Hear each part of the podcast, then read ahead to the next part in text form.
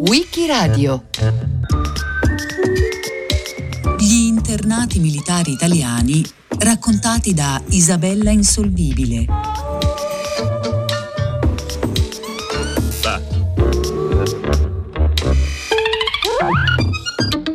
Il 13 ottobre 1943 l'Italia dichiara guerra alla Germania. A farlo ovviamente è l'Italia del re, l'Italia cosiddetta badogliana. L'altra Italia, quella facente parte dell'autodichiaratasi Repubblica Sociale Italiana, guidata da Benito Mussolini e occupata dai tedeschi, resta alleata della Germania. Questo alleato occupato, nell'efficace descrizione di Lutz Klinkammer, uno dei più autorevoli studiosi dell'occupazione tedesca della nostra penisola, divenne formalmente la potenza protettrice degli italiani che i tedeschi avevano catturato dopo l'armistizio dell'8 settembre. Il fatto che un alleato dell'Italia, almeno dell'Italia rimasta fascista, cioè la Germania, avesse in suo possesso come prigionieri di guerra dei soldati italiani, cioè nominalmente suoi alleati, è una delle grandi contraddizioni della storia che raccontiamo, la storia degli internati militari italiani, i cosiddetti IMI.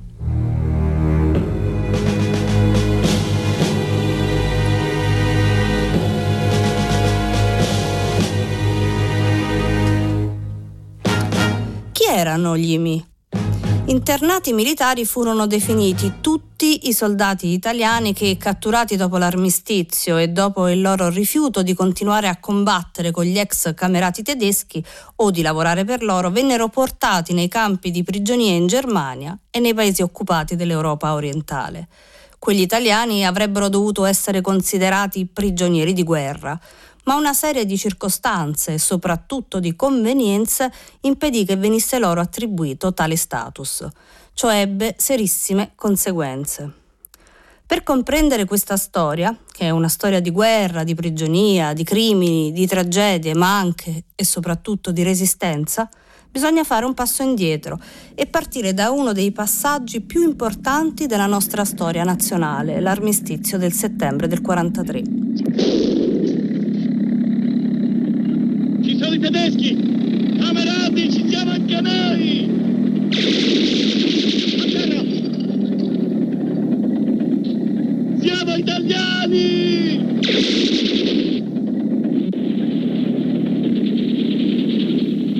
I tedeschi stanno sparando sulla nostra postazione, signor tenente. Ma perché?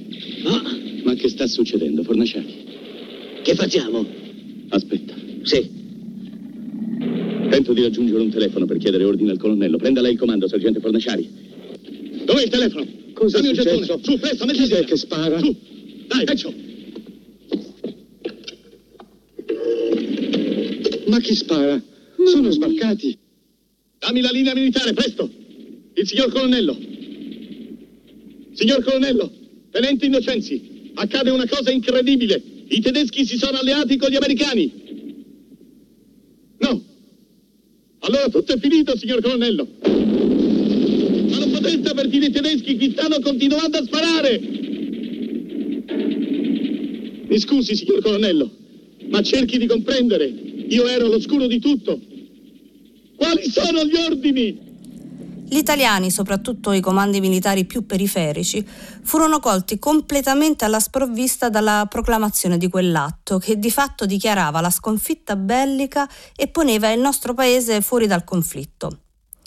I tedeschi, invece, erano pronti da tempo a gestire l'uscita dell'Italia dalla guerra e soprattutto la massa di soldati che si sarebbero finalmente rivelati per quello che erano, alleati deboli e inaffidabili, tanto veloci a salire sul carro del vincitore al momento del successo, quanto ad abbandonare la nave nella tempesta. In realtà anche i tedeschi, se avessero voluto, si sarebbero accorti che l'Italia non era più in grado di continuare la guerra, che anzi l'aveva persa da tempo e non poteva far altro che dichiarare la propria resa. Invece, a partire da Hitler e giù fino ai soldati, si preferì ignorare i fatti e trasformare i sospetti, sempre nutriti ma vaghi di inaffidabilità degli italiani in concrete accuse di tradimento.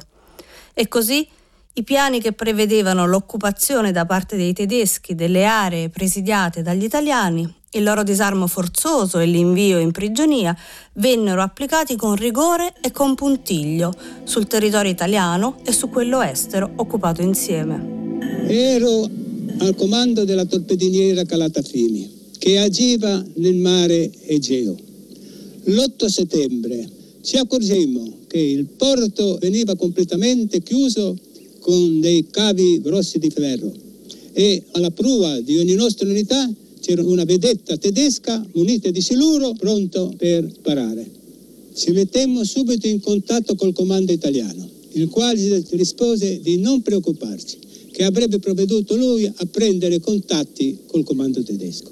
Ed infatti il giorno dopo ci comunicò che potevamo partire molto presto con un treno diretto in Italia messo a disposizione dalle autorità tedesche. Appena varcato il confine austriaco e il treno anziché dare a sinistra andò verso nord, capimmo subito che noi andavamo a finire in prigionia e restammo fregati. In realtà gli italiani che vennero disarmati e inviati nei lager furono tra i più fortunati. I più sfortunati invece furono quelli che provarono a resistere a quel disarmo e vennero massacrati. In stragi avvenute dopo che si erano arresi, in luoghi ormai ben noti come Cefalonia e meno noti come Corfù, Kos, Leros, Dubrovnik, Corza, Kuch, Sini e Trili all'estero, ma anche in tante parti d'Italia. Tutti i reggimenti italiani a Cefalonia sono riuniti per decidere riguardo all'ultimatum che ci è pervenuto dal comando tedesco, con tre possibili scelte. 1. Combattere a fianco dei tedeschi. 2. Arrenderci e consegnare le armi. 3. Combattere contro di loro. La risposta dovrà essere consegnata entro poche ore e il generale Gandin vuole che la scelta sia di tutti. Dobbiamo decidere tutti insieme. Ora. È la prima volta che una cosa del genere accade in un esercito. È una cosa importante. Chi vuole combattere contro i tedeschi e non cedere loro le armi, faccia un passo avanti. Diamo un po' di numeri. Secondo le stime maggiormente attendibili, gli italiani catturati dalla Wehrmacht dopo l'armistizio furono 1 milione e 7 mila. Un po' meno di 200.000 di loro riuscirono poi a scappare, ma circa 810.000 furono quelli che finirono in prigionia la gran parte dei quali catturati in Grecia e nella penisola balcanica, ma decine di migliaia anche in Italia e in Francia. Circa 186.000 di loro aderirono alle offerte di collaborazione del Reich e della Repubblica Sociale di Mussolini, ma ciò significa che circa 624.000 divennero IMI.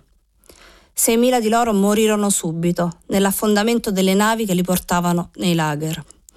Alla fine della guerra, gli IMI deceduti nei lager per fame, malattia, sfinimento, bombardamenti, torture, violenze, stragi e eccidi compiuti dai detentori tedeschi saranno tra i 40 e i 45 mila. Per i tedeschi il disarmo dei militari italiani dopo l'armistizio fu un vero e proprio trionfo. Un altro importante storico tedesco, Gerhard Schreiber, che al tema ha dedicato il primo studio complessivo, ha scritto che il disarmo delle forze armate italiane dopo l'armistizio fu l'ultima vittoria della Wehrmacht durante la Seconda Guerra Mondiale. Viaggianti sino a 60 per vagone, senza mangiare, senza coperte, senza poter fare i bisogni corporali, spesso privi di scarpe, cinghie, bretelle, per impedire tentativi di fuga. 60 uomini chiusi in un carro bestiame che viaggia in mezzo alla nebbia, è notte, è giorno, è oggi, è ieri. Dove ci porteranno? Non ha importanza. Più di 600.000 uomini dunque finirono nei lager, Stalag per sottufficiali e truppa, Offlag per gli ufficiali. I campi erano disseminati ovunque ed erano gestiti per quanto riguardava gli italiani dalle forze armate del Reich, la Wehrmacht. Spesso gli stessi lager ospitavano, anche se in settori diversi, altri tipi di prigionieri. Qualche internato italiano finì infatti anche in luoghi dell'orrore come Auschwitz, Buchenwald, Mauthausen. Solo a Buchenwald e nei suoi sottocampi morirono per stragi, maltrattamenti, stenti 416 internati italiani. Ovviamente rispetto agli ebrei, le condizioni di vita degli IMI erano diverse e migliori e questo perché, come ha scritto Luciano Zani, un altro storico, il punto di partenza non era razziale, ma politico-morale, inciso nella definizione di traditori badogliani. L'obiettivo non era quindi il loro sterminio, quanto lo sfruttamento intensivo del loro lavoro, anche fino alle estreme conseguenze. Si è detto spesso che nell'orrore della scala gerarchica del lager, alla cui base erano gli ebrei, gli IMI occupavano il gradino immediatamente superiore a quello dei sottouomini slavi e sovietici. Eravamo convinti di essere prigionieri di guerra. C'è una convenzione di Ginevra che noi non conoscevamo per il fascismo, anche alla scuola ufficiali, ci insegnava tutto fuorché la convenzione di Ginevra. Cioè non esiste il prigioniero. Quindi a noi che ce ne importi i diritti e i doveri del prigioniero? Il prigioniero deve morire, insomma, non deve arrendersi, deve morire. Anche in prigionia, pochissimi, c'erano 3-4 ufficiali su 28.000 che sapevano la Convenzione di Ginevra. Noi con i tedeschi invocavamo la Convenzione di Ginevra inventandosela per sentito dire, ma, non, e manco i tedeschi la conoscevano. Insomma. La definizione di IMI fu del tutto inappropriata. La categoria di internato esisteva, ma era applicabile solo ai soldati catturati in paesi neutrali. Invece, il 20 settembre del 1943 tale status venne attribuito agli italiani, che furono così privati di quello di prigionieri di guerra e dunque delle tutele garantite dalla Convenzione di Ginevra e dalla protezione di organismi neutrali internazionali come la potenza protettrice e la Croce Rossa. Perché questa scelta? Sostanzialmente per una ragione politica e una pratica. Innanzitutto i tedeschi volevano punire i soldati di quelle forze armate già loro alleate, alle quali si attribuivano tutte le sconfitte della guerra e la stessa responsabilità dell'armistizio italiano. I soldati italiani erano considerati e definiti traditori dagli ex camerati. In secondo luogo, ma ai vertici dello Stato nazista fu questa la ragione prevalente, quelli italiani non potevano essere considerati prigionieri perché, uno, erano italiani come i camerati della RSI, Stato alleato. Due, definirli prigionieri avrebbe equivalso a riconoscere implicitamente legittimità al Regno del Sud. Tre, soprattutto, i tedeschi avevano bisogno di poter sfruttare senza alcun limite la forza lavoro garantita da quei 600.000 uomini, che da prigionieri non avrebbero potuto essere impiegati a piena discrezione del detentore, ad esempio nelle fabbriche di munizioni o di armamenti. Gli anomali IMI, invece, potevano essere sfruttati a piacimento, anche perché non c'era nessuno a proteggerli. I 600.000 italiani divennero così altri schiavi di Hitler. Rinchiusi nei lager, gli italiani patirono la fame, il freddo, le pessime condizioni igieniche dei campi, si ammalarono di tubercolosi, di tifo, di polmonite.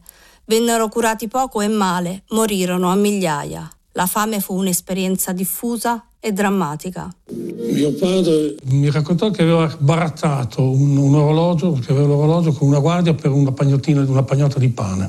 E il secondo episodio, quando si dividevano il pane, arrivava la razione del pane e mi raccontava che eh, la misura, misuravano le fette e poi per essere imparziale al massimo uno si voltava e diceva la prima fetta al tale, la seconda al tale, la terza al tale e così via.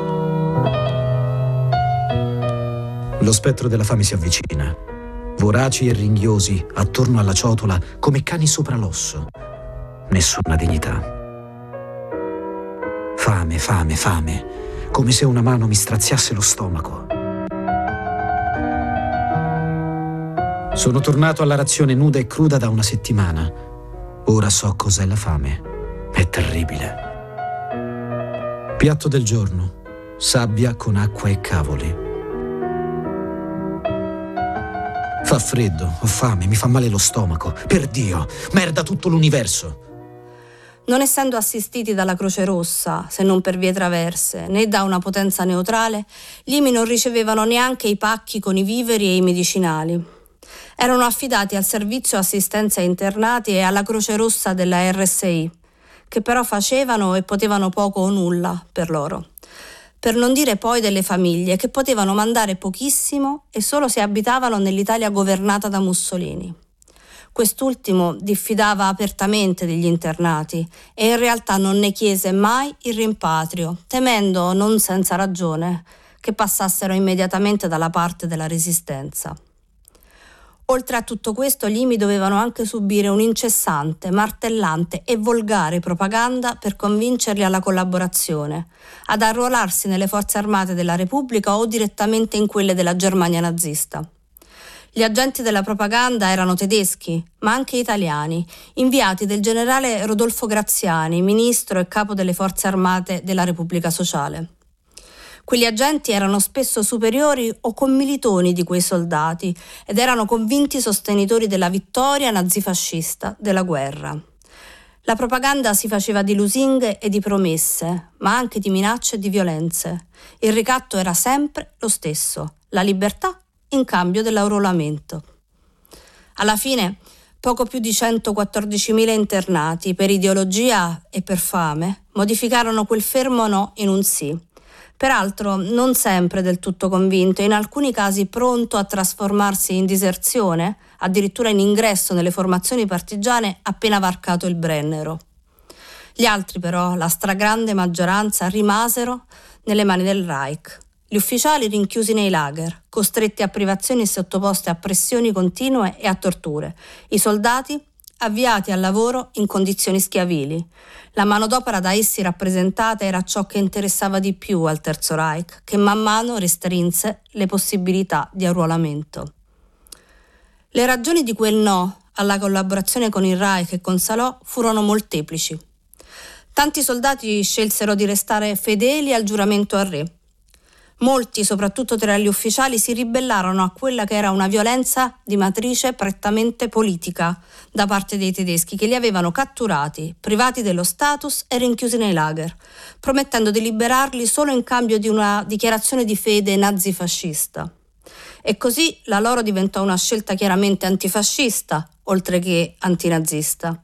Molti avevano visto tanti loro colleghi ammazzati dopo aver tentato di resistere. Tanti ancora dissero no perché rifiutavano di continuare a combattere una guerra nella quale non credevano più.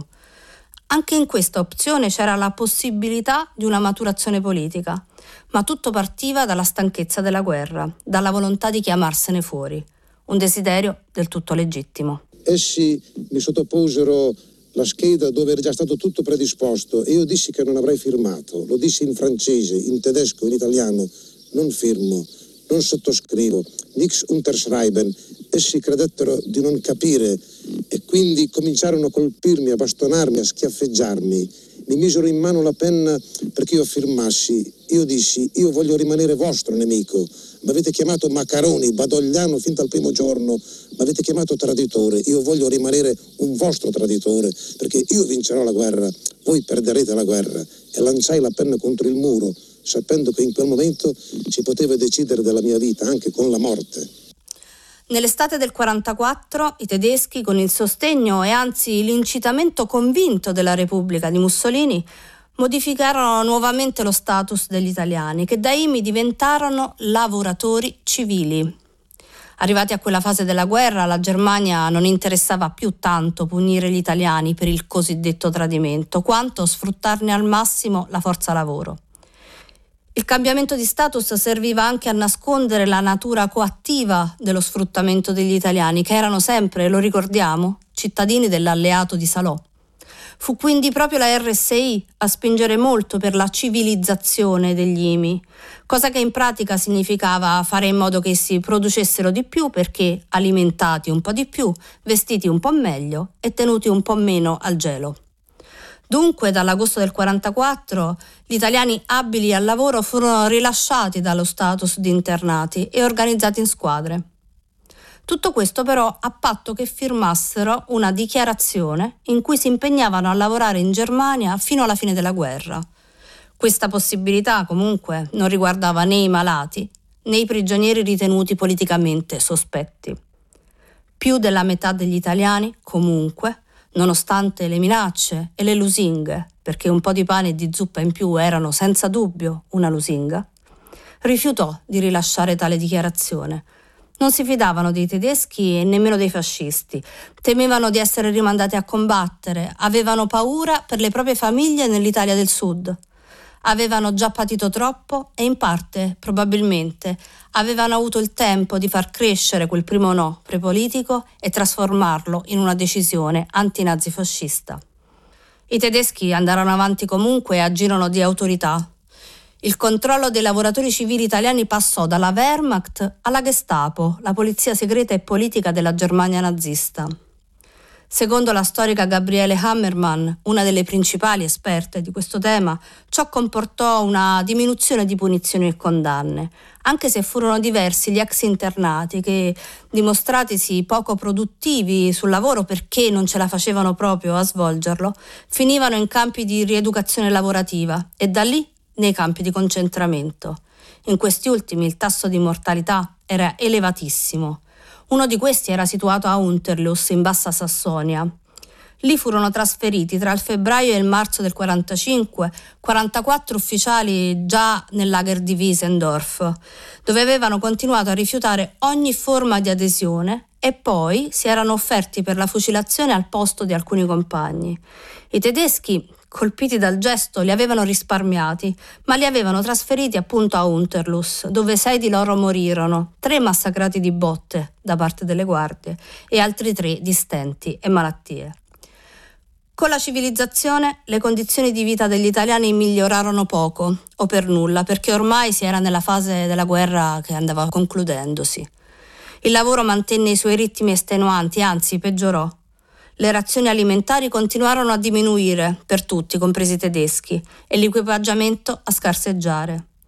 Da un punto di vista politico e morale, gli italiani più che civili rimasero lavoratori coatti al servizio del Reich.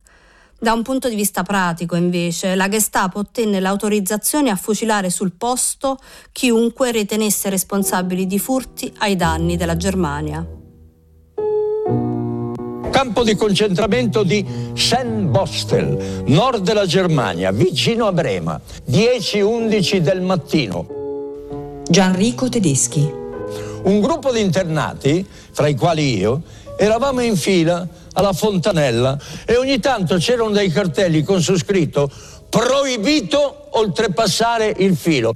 Davanti a me il tenente Vincenzo Romeo stava compiendo questo rito. Riempie la bacinella e se ne va. Se ne va dove?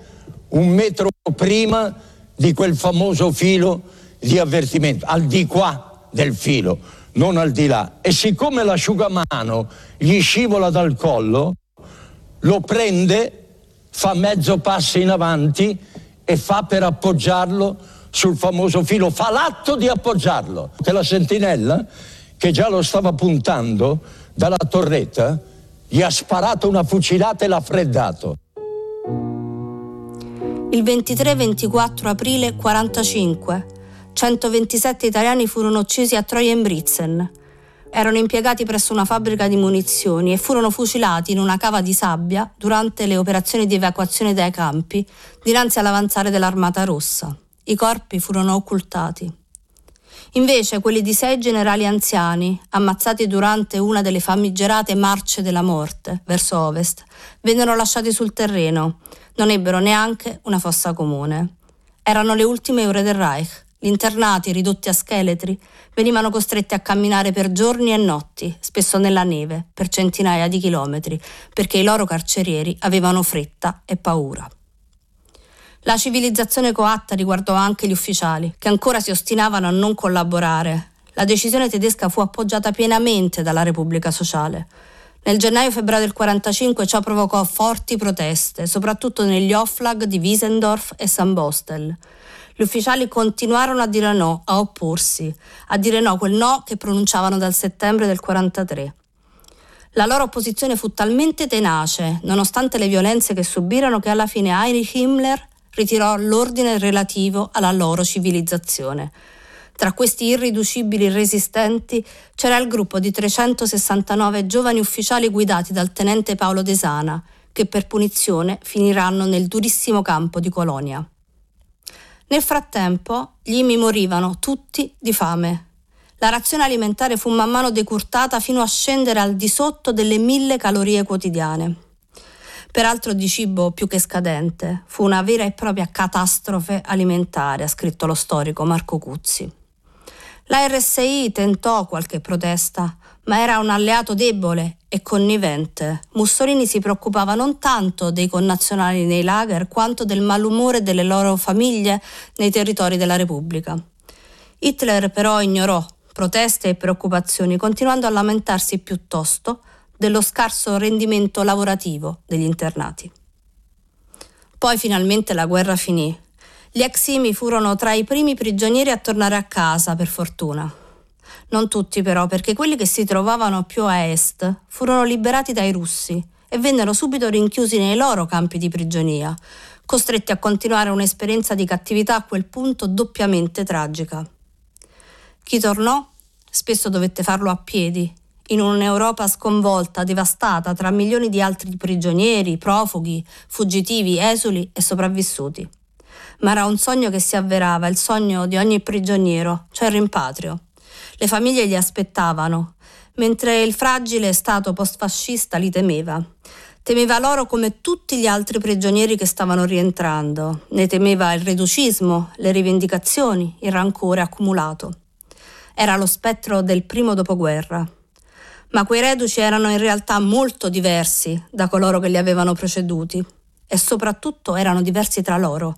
Venivano da esperienze e scelte spesso contrastanti, passati dolorosi, colpe inferte e subite. E volevano solo dimenticare, aspettavano che passasse la nottata.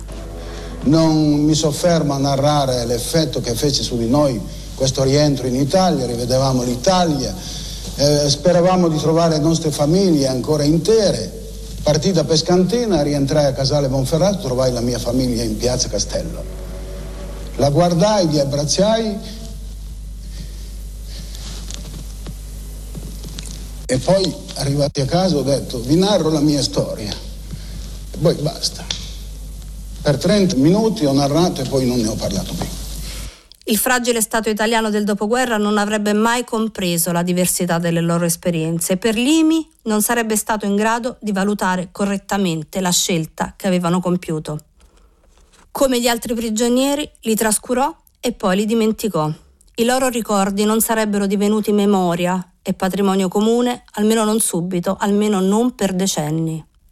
Anche la storiografia ha dovuto fare un lungo lavoro, pure su se stessa, per considerare quella degli Imi una piena scelta di resistenza. Una resistenza senza armi, una resistenza morale e non violenta, senza dubbio, e senza dubbio diversa da altri tipi di esperienza, la lotta armata dei partigiani sulle montagne o nelle città, la lotta nelle fabbriche, ma non per questo meno necessaria o meno politica o di minore influenza sulla costruzione della coscienza democratica dei futuri cittadini della Repubblica Italiana. L'IMI, il recupero della loro storia e la piena comprensione di essa hanno contribuito significativamente a cambiare i termini di una questione molto importante. Non solo la loro fu senza alcun dubbio una forma di resistenza, ma insieme alle altre modalità ha fatto sì che questo termine divenisse plurale, cioè che si comprendesse la natura plurale di un fenomeno storico. Resistenze al posto di resistenza. Le resistenze molteplici e plurali delle quali è fatta la nostra libertà. Il 13 ottobre 1943, quando l'Italia dichiara guerra alla Germania, i soldati italiani prigionieri del Reich vengono trasformati in internati militari e sfruttati come schiavi di Hitler. Isabella Insolvibile l'ha raccontato a Wikiradio.